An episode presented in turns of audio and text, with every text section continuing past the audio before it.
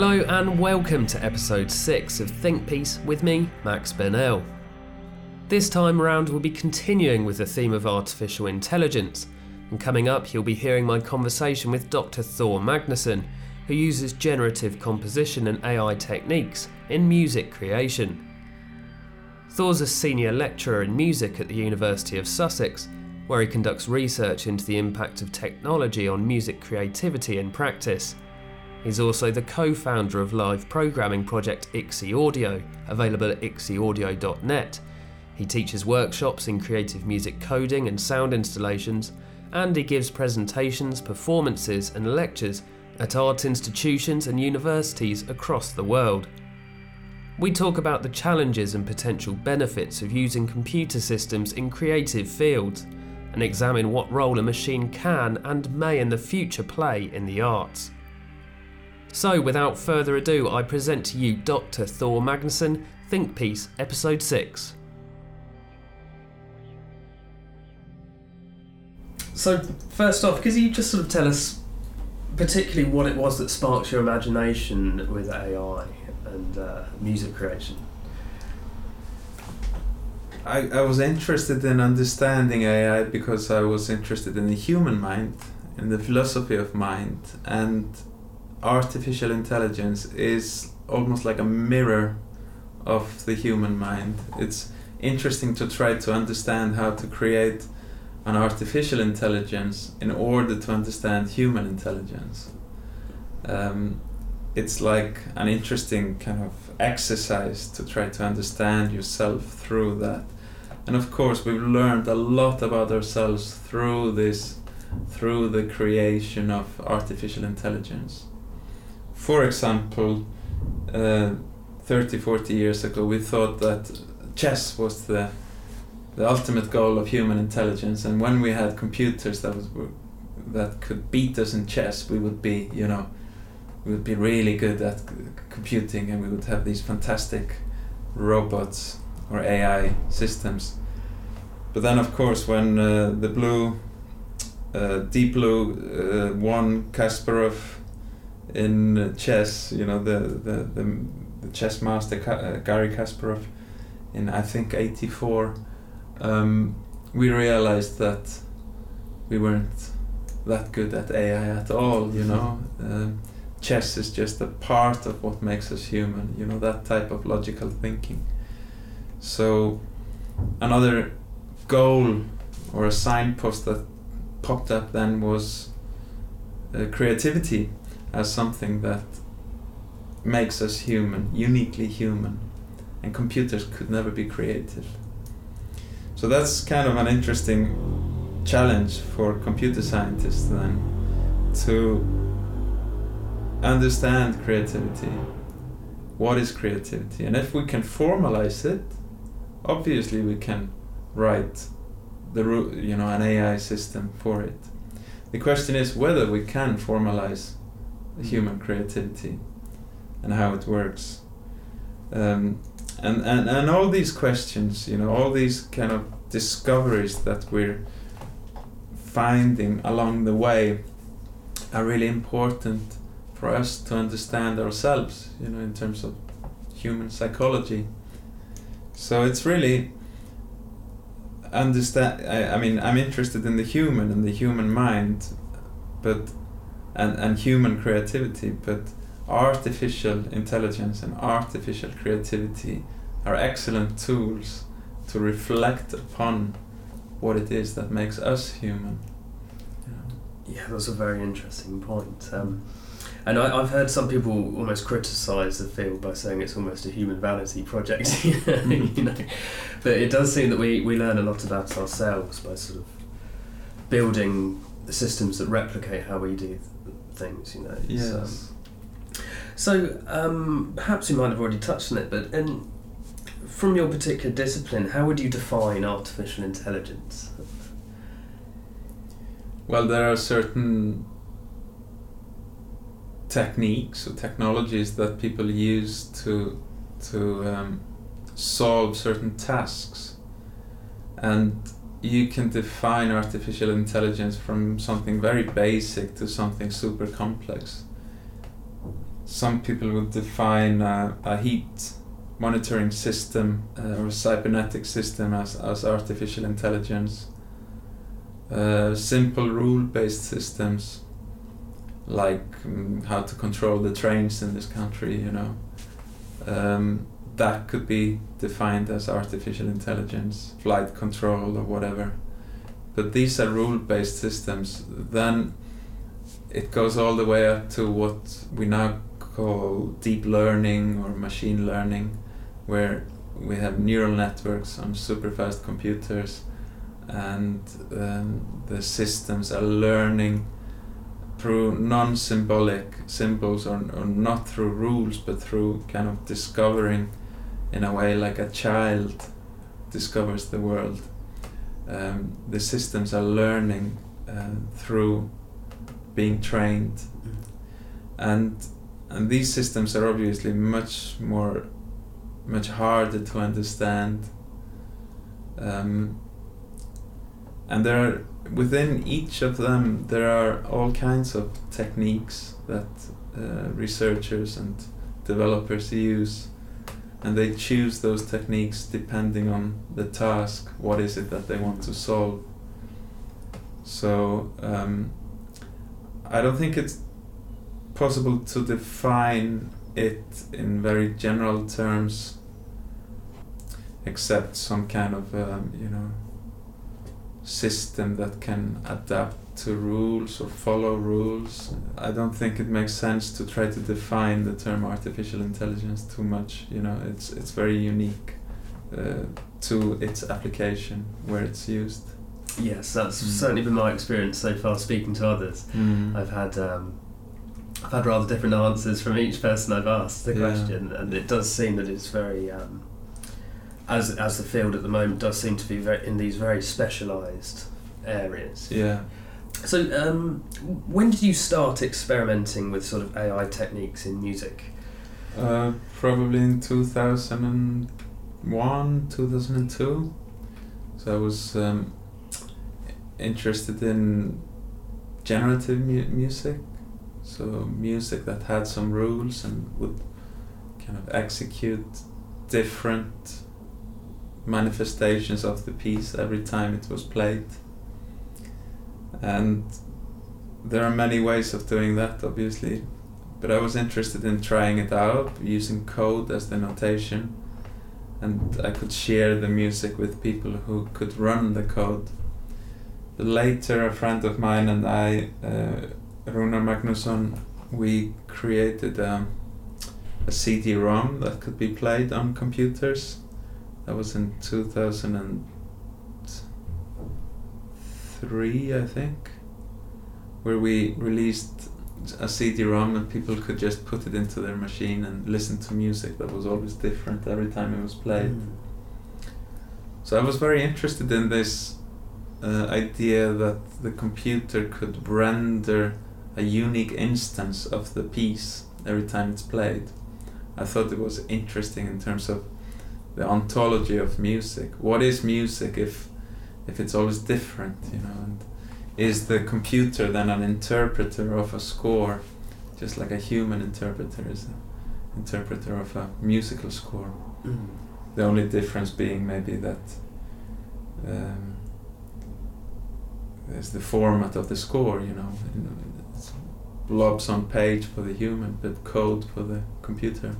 That's fascinating. Mm. So, so in the actual reading of the code, it's almost like a, a unique performance each mm. time. So, a different cellist playing the same piece would come out with a slightly different yes. thing. But even more so, I suppose, with this. Yes, I'm sure some instrumentalists would get rather offended by this comparison, though, because there is, of course, a lot of knowledge and skill in interpreting a musical piece. And that's not something that we have in computers. You know, the computer interpreter is is um, impersonal and doesn't have much scope for for you know creative or expression in its own interpretation. But that could change. We could program that type of interpretation into the uh, computer interpreter. So at some point in the future we're going to have um, simulations of famous interpreters, musical interpreters, and we could listen to a Beethoven piece as played by someone or as played by someone else. And there could even be a slider where you, you know, do a bit of this person and a bit of the other. Um, so these these kind of things will no doubt pop up in the future, where the computer will learn the unique uh, performance te- technique of of uh, human interpreters, cellists, pianists, you know. So let's uh, let's listen to you know Arvo Pärt with a bit of Glenn Gould interpretation, you know, that kind of yeah ideas we can try out. That's an exciting future. Um, so, how exactly do you use AI in, in, or how have you used AI in your music production?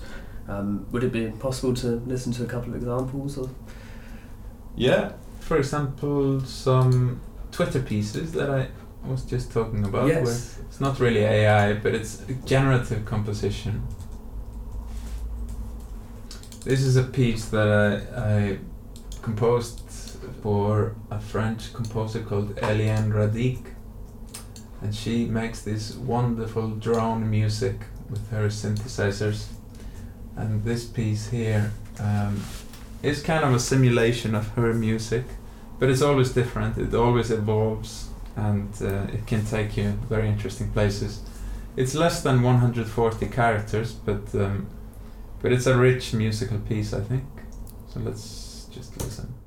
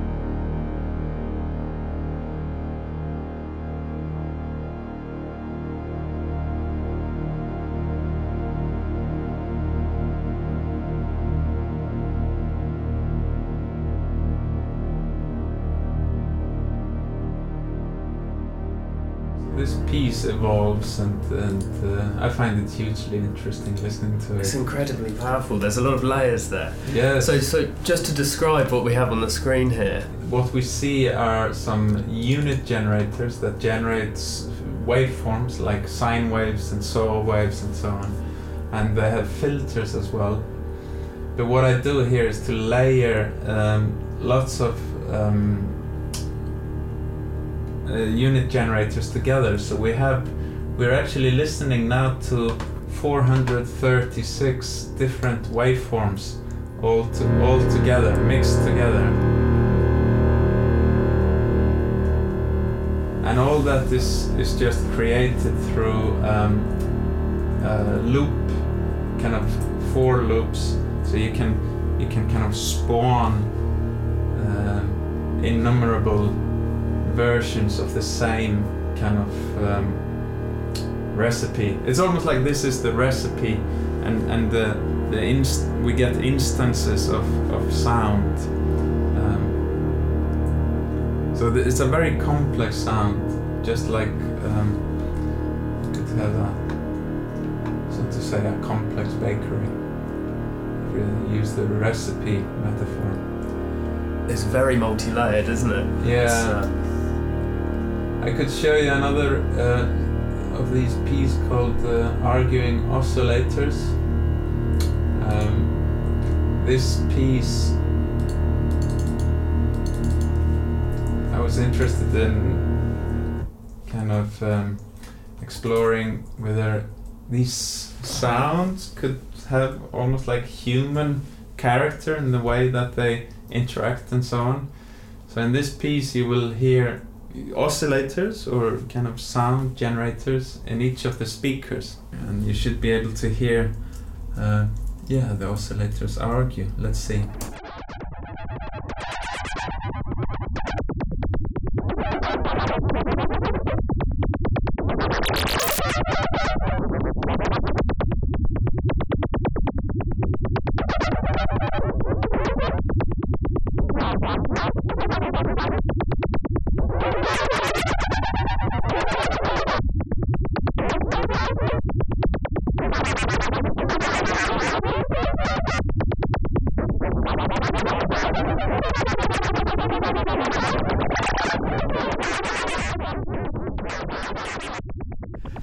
That's all being generated in, in real time, essentially. Yeah, yeah. The, the the computer is interpreting the code and generating this. So the next time I would play this, it would sound completely different. That's amazing. Um, and I love that. I love the fact that you know it's never the same. The piece is always different, but I, s- I would still recognize it. You know, I would recognize the piece. Yeah. So so it's completely unique each time. Yeah. Each time that you play it. Yeah. And I think it's interesting for us who are working with music and musical technologies is to think about the media formats that we have. So when we have in our pockets media players that are actually processor based, like our phones, uh, they are little computers with screens and they allow us to write music that is interactive location sensitive. It could sense the time of the day it could sense where you are if you're moving or not. The music might know how many times you've listened to it. It might know how many times your friends have listened to it. So the music can know a lot about the world you know the piece itself. And then the question is for us as a composer whether we use this data to yeah incorporate in the musical piece is it interesting that the piece has that kind of life so the piece is not a deterministic linear uh, mp3 file or whatever that is just played it is almost like a system that evolves How do you see your own role in that relationship? It's, it's almost like you're you're working together. You and the computer are working together to come up with this yeah music. Yeah and and the audience as well maybe the listener uh, can affect the piece you know? So it depends on how much interactivity you open up for the listener. Uh, i am interested in all these possibilities but at the moment i i am not working so much in the with all these possibilities like like creating the apps and so on think there are quite a lot of people doing that, but it's still very experimental. It's still early days for that kind of non-linear generative music. Mhm. This is something that has been, you know, experimented with in in academia and in the hacking kind of cultures for for five decades. But it's now that the media devices that we have allow for this to be kind of executed without any any trouble you know. It's easy for us to do this today. So we have in in popular culture we have for example people like Brian Eno uh, being a brilliant advocate for this type of music. He he understands the potential very well and he's he's brilliant at kind of explaining it to to people. Mhm. There's a great interview with uh, Jeremy Paxman with Brian Eno. I recommend that you look it up, you know, but he's trying to, you know, explain to him the the potential of this type of musical thinking. Mm. So, m- many people say that sort of AI really is um, best at very, very defined tasks, and um, music obviously isn't perhaps as as much defined as something, say for example, like chess might be. Mm. There's not a clear winner and a loser. It's obviously a more subjective endeavour. So, how effective do you feel that AI can be in creating music and being creative? Yeah. Well, music is many things, and I think some music has very clear ta- uh, role or function. For example, dance music. You know, the the function might be to get people to dance on the dance floor, And uh, how do you do that? If you go to a nightclub and you listen to the music that is being played, you can detect the formula for it. And if you can do that, you can basically generate the system that does that. Um, so you can come up with dance music very easily. What is harder to do is to come up with good dance music, you know, excellent, something that is amazing. And that's because every dance producer, dance music producer, you know, whether it's dubstep or house or whatever, they have a unique style in the way that they use the filters or the compression or, you know. So it's harder to write that kind of style into the AI system, but but that would be possible in the future as well, you know. Mm-hmm. And I think these producers are not going to be fighting the AI; they're going to be applying and using AI in their own work for sure. So they're going to be playing with AI as uh, using AI as their serving techniques. Mm-hmm. But then there is other music, of course. I mean, dance music has a function. You could say film music has a function as well. You know, to trigger certain emotions in certain parts of the film, and there are systems that do that as well. But then there's, you know, of course, experimental music where you you don't know the the goal. That's the kind of definition of an experiment. You know, is to to see where it takes you. You know, to try things out and so on. And I don't think we will ever have an AI that does experimental music um, not anytime soon at least you know that type of system would have to have a, some serious connection into human culture mm-hmm. and understanding of human culture and how things evolve but also have some kind of a sensitivity an idea about its role in in the in the larger system of things you know it would have to have almost a, an idea of death you mm. know that survival and, and death you know so there's that the idea that you really have to um, you have to be conscious in a way to be able to create some art. Is that the is that the idea? Sort of, you have to be aware of your place in the world to be able to create art in that sense. Yeah, you might say you might say that for, for, for good art or experiment, experimental art, but I I mean let's say that dance producers are also artists, you know, they but we could still come up with a system that makes dance music, you know. So, so I, I think it's dangerous to work with too strict definitions on, on or or that you have to be conscious or not. Maybe we can quick, you know, in the, soon we can come up with a system that actually produces decent music. Um, and we might not even know whether it's made by a human or not. There are there are such systems. I'm sure you're aware of them. We can look at them later, but but some of them produce music where you you wouldn't necessarily be sure whether the system created that music or your student. You know, mm. it could be a human, it could be an AI technique. Mm-hmm. So we're already there um, with with some music. You know. So almost a musical Turing test. Yeah. Yeah. I think we've already passed the musical Turing test for sure. Mm-hmm. There's a famous kind of anecdote of of um, I think his name is Ebcioglu. He created a system called Chorale, which was a specialist in Bach compositions, and this system apparently fooled Bach specialists in in um, whether a new found musical piece was actually written by Bach or not. And most people in the audience in that conference believed that this this new piece of music was actually composed by Bach mm. because it had all the Bach characteristics.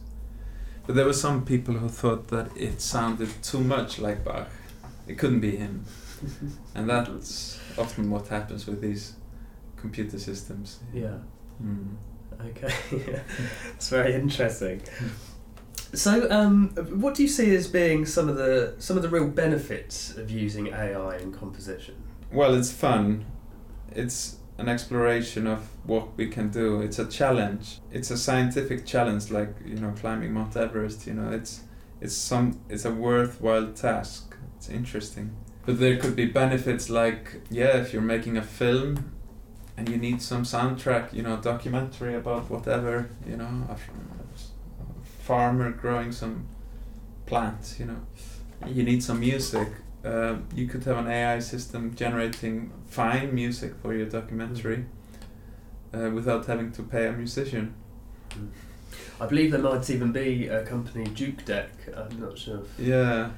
based in London, I think, are doing a similar thing. I believe. Yes. where you sort of key in. Um, you can be as specific as you want, or go completely random.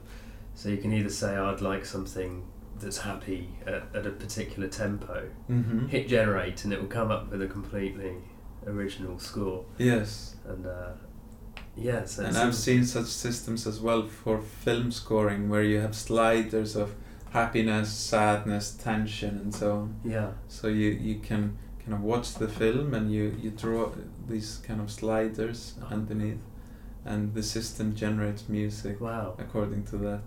Okay. So we're already there.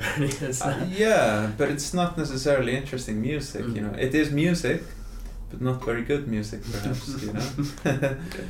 Some humans write bad music as well, you yeah, know. So. yeah, sure. so, um, on the flip side of, of of that, uh, what what do you suppose are the major constraints of using AI in music composition? What is it that AI struggles to achieve that humans might find easy?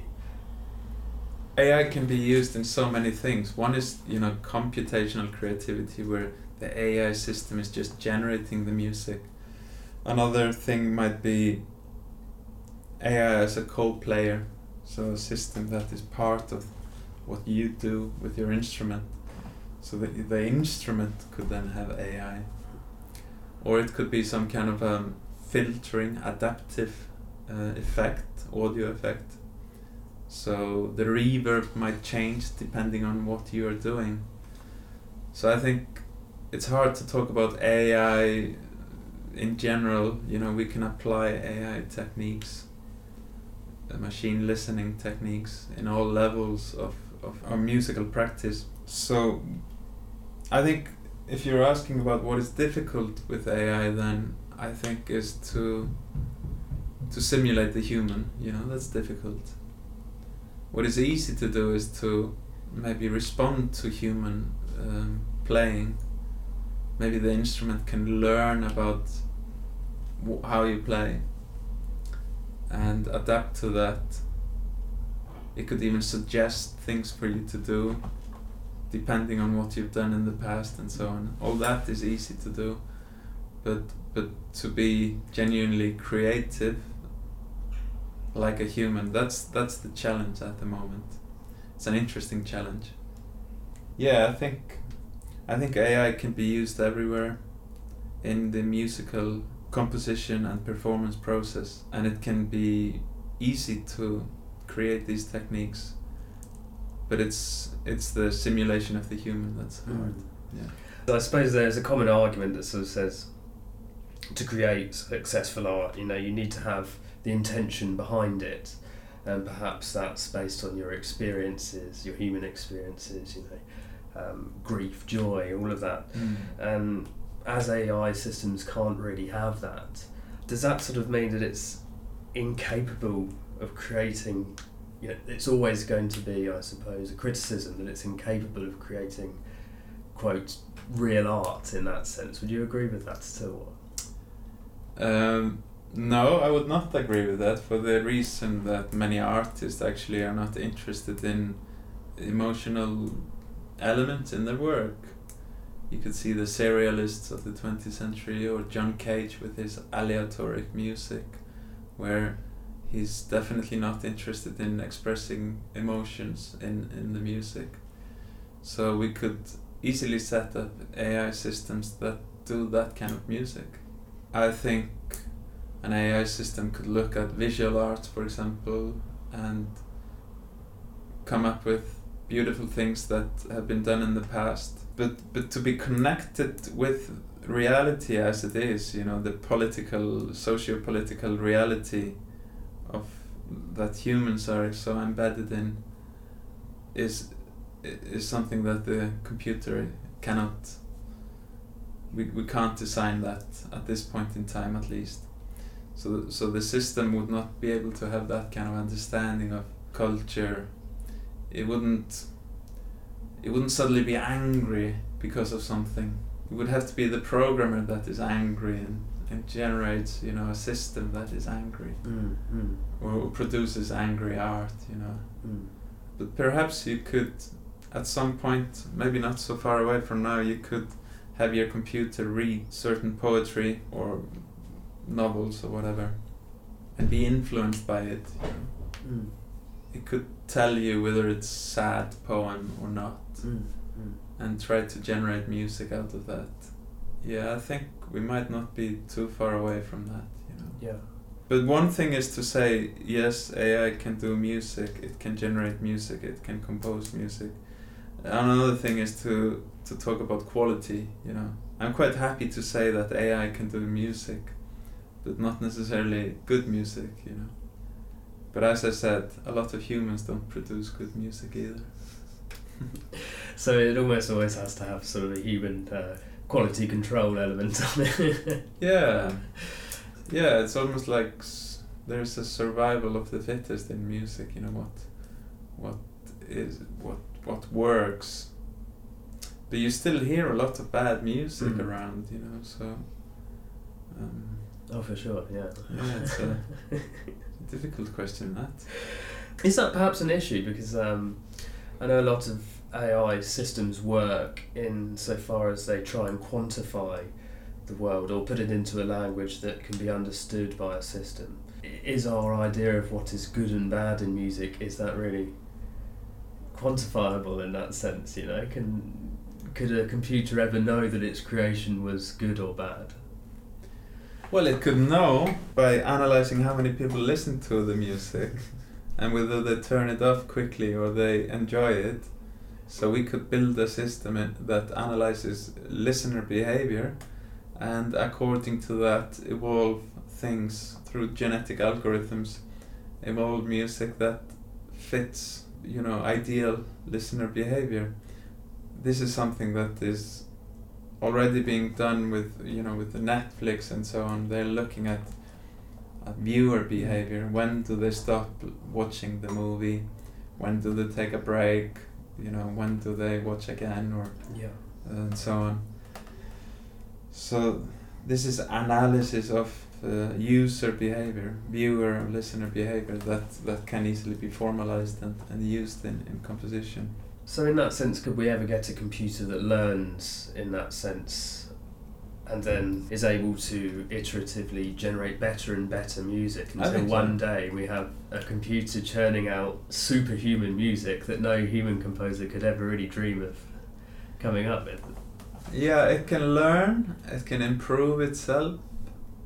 But humans work in a way that we get very tired of stuff, you know. So we got tired of punk, we got tired of, you know, disco. We we we move and it's hard for the computer to know where to go next, you know, and I'm not sure if if they have a good antenna for, you know, future steps. But that's where maybe it could have input from humans. Hmm. If if we're talking about computational creativity here, you know. There was a musical in, in the West End recently. Did you hear about that? I did Uh, see that. Yes. By Android Lloyd Webber, yes. Nick Collins. Fantastic. No. and that was in, that was entirely created um, by AI, wasn't it? Yes. Yes. Because I believe that the, ev- everything about that, the music, the you know the actual words and the script, sorry, Yeah, yeah. completely generated artificially. Yeah. Fascinating Yeah. stuff. Interpreted by humans. Yeah, Yeah. yeah, amazing. Um, so uh, that kind of leads me on to another question I have. Um, how sort of widespread is the use of AI in um, in the musical domain at the moment? Is there many people working on these sorts Oh. of projects? Um, good question. There are conferences like computational creativity and uh, music information retrieval. Mu- what is it? Machine musical creativity conference. I would say that almost every university in in the Western world has someone working on AI in music. Well, quite quite a big percentage of it. But I feel I'm a little bit talking from within a, a silo here because I it's hard to have an overview of how widespread it is Mm. When you're so engulfed in, in the in the culture. There are lots of people, and uh, it's it's very experimental at the moment. We don't have a a particular format, and that's probably the the problem with this music, is that uh, there's no category on iTunes for AI music or generative music or computationally creative music. Uh, there's not even an art category on iTunes or, or Google Store, which is uh, on the App Store, which is rather uh, peculiar Mm. considering how many artists actually produce apps. Is it quite a controversial area to be working in? Um, do you get this sort of division be- between traditionalists and people experimenting in this field? Is there a clash there, or is it generally quite well appreciated? Uh, my experience is that people are curious and happy to to you know look at it. It's not like AI is um, yet taking anyone out of their job. You know, it's um, you know when the Moog synthesizer was made in in the seventies, the the musical sessionist union in in um, in the U.S. they kind of got very angry and they were they were really against the, the synthesizer because they thought it would take their jobs which never happened. Um, and I don't think we have any such response to AI it probably won't happen because it's not just in in human society that sorry in, in the arts or in music that this is happening. It's happening everywhere in society. I mean bots are gonna be driving taxis in the future. Mm. They're going to be driving buses and trains, selling tickets, doing a lot of these jobs that that we used to do. So the question is, how does society deal with that? Mm. I think. So I suppose you might have you might have some people say that the sort of arts and obviously music as being a part of the arts might be one of the last sort of areas where we can really be where being human is really valued over being a machine, you know.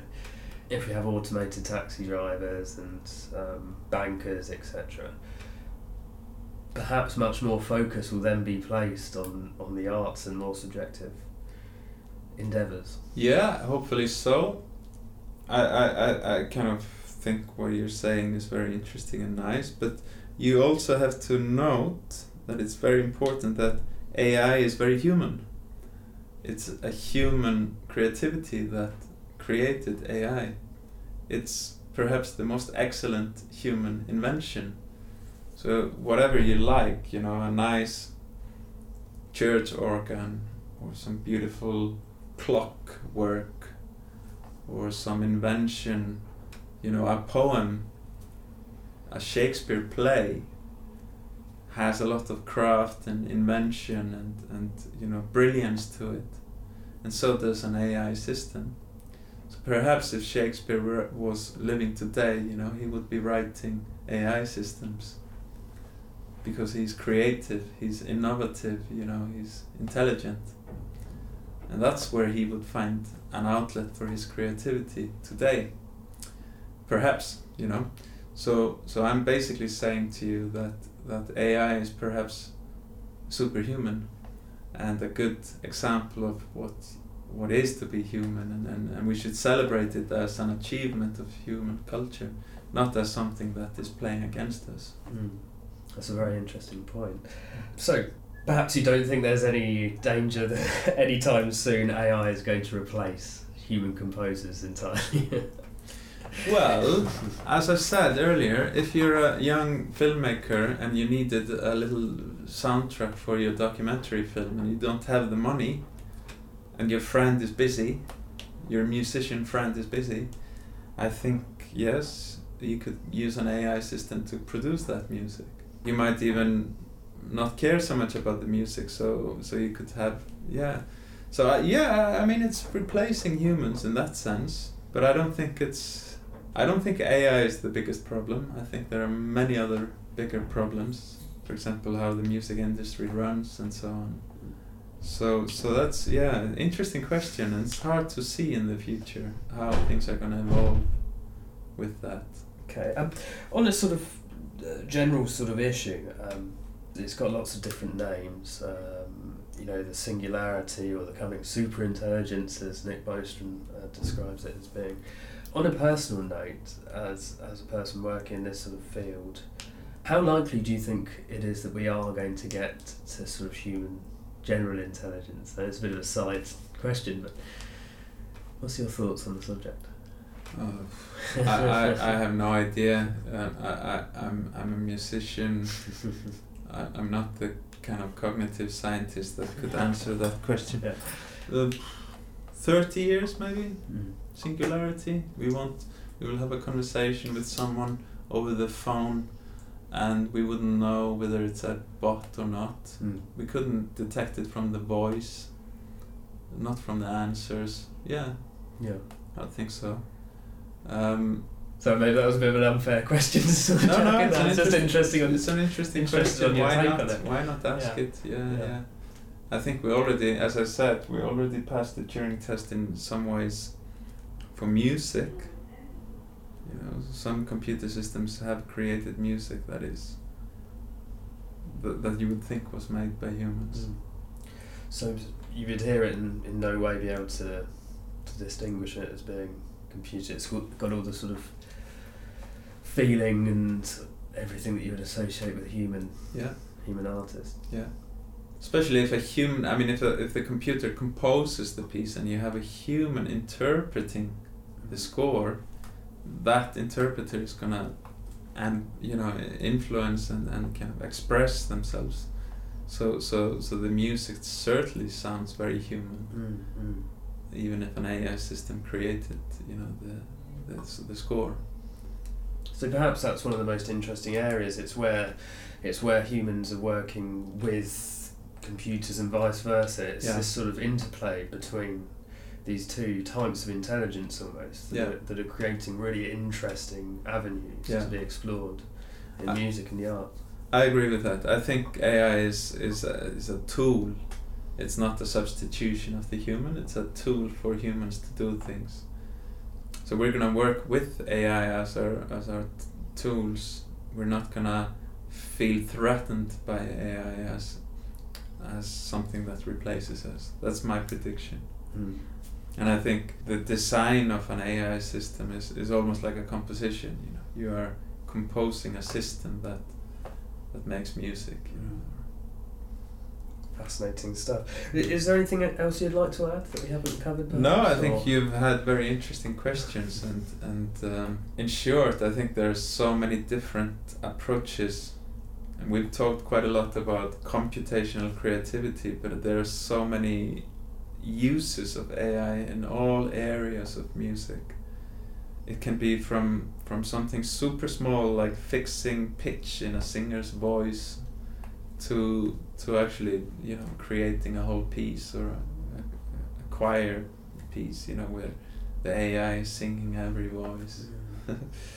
so yeah, it's it's very hard to generalize, and, and there are different tools for different purposes, different AI techniques for different musical problems. Mm. So that that's basically my my answer is that um, we can't really talk about AI in general terms. So particularly, what are, what are some of the specific areas you think are worth looking into? Well, this goal of creativity is I find super interesting because it's um, it's what we try to aim at. You know, it's the it's the challenge that that came up after we discovered that chess uh, was easy. You know, so creativity is is the next challenge. You know, how do we create a creative system? I find that very interesting. Uh, thought it's kind of a thought experiment.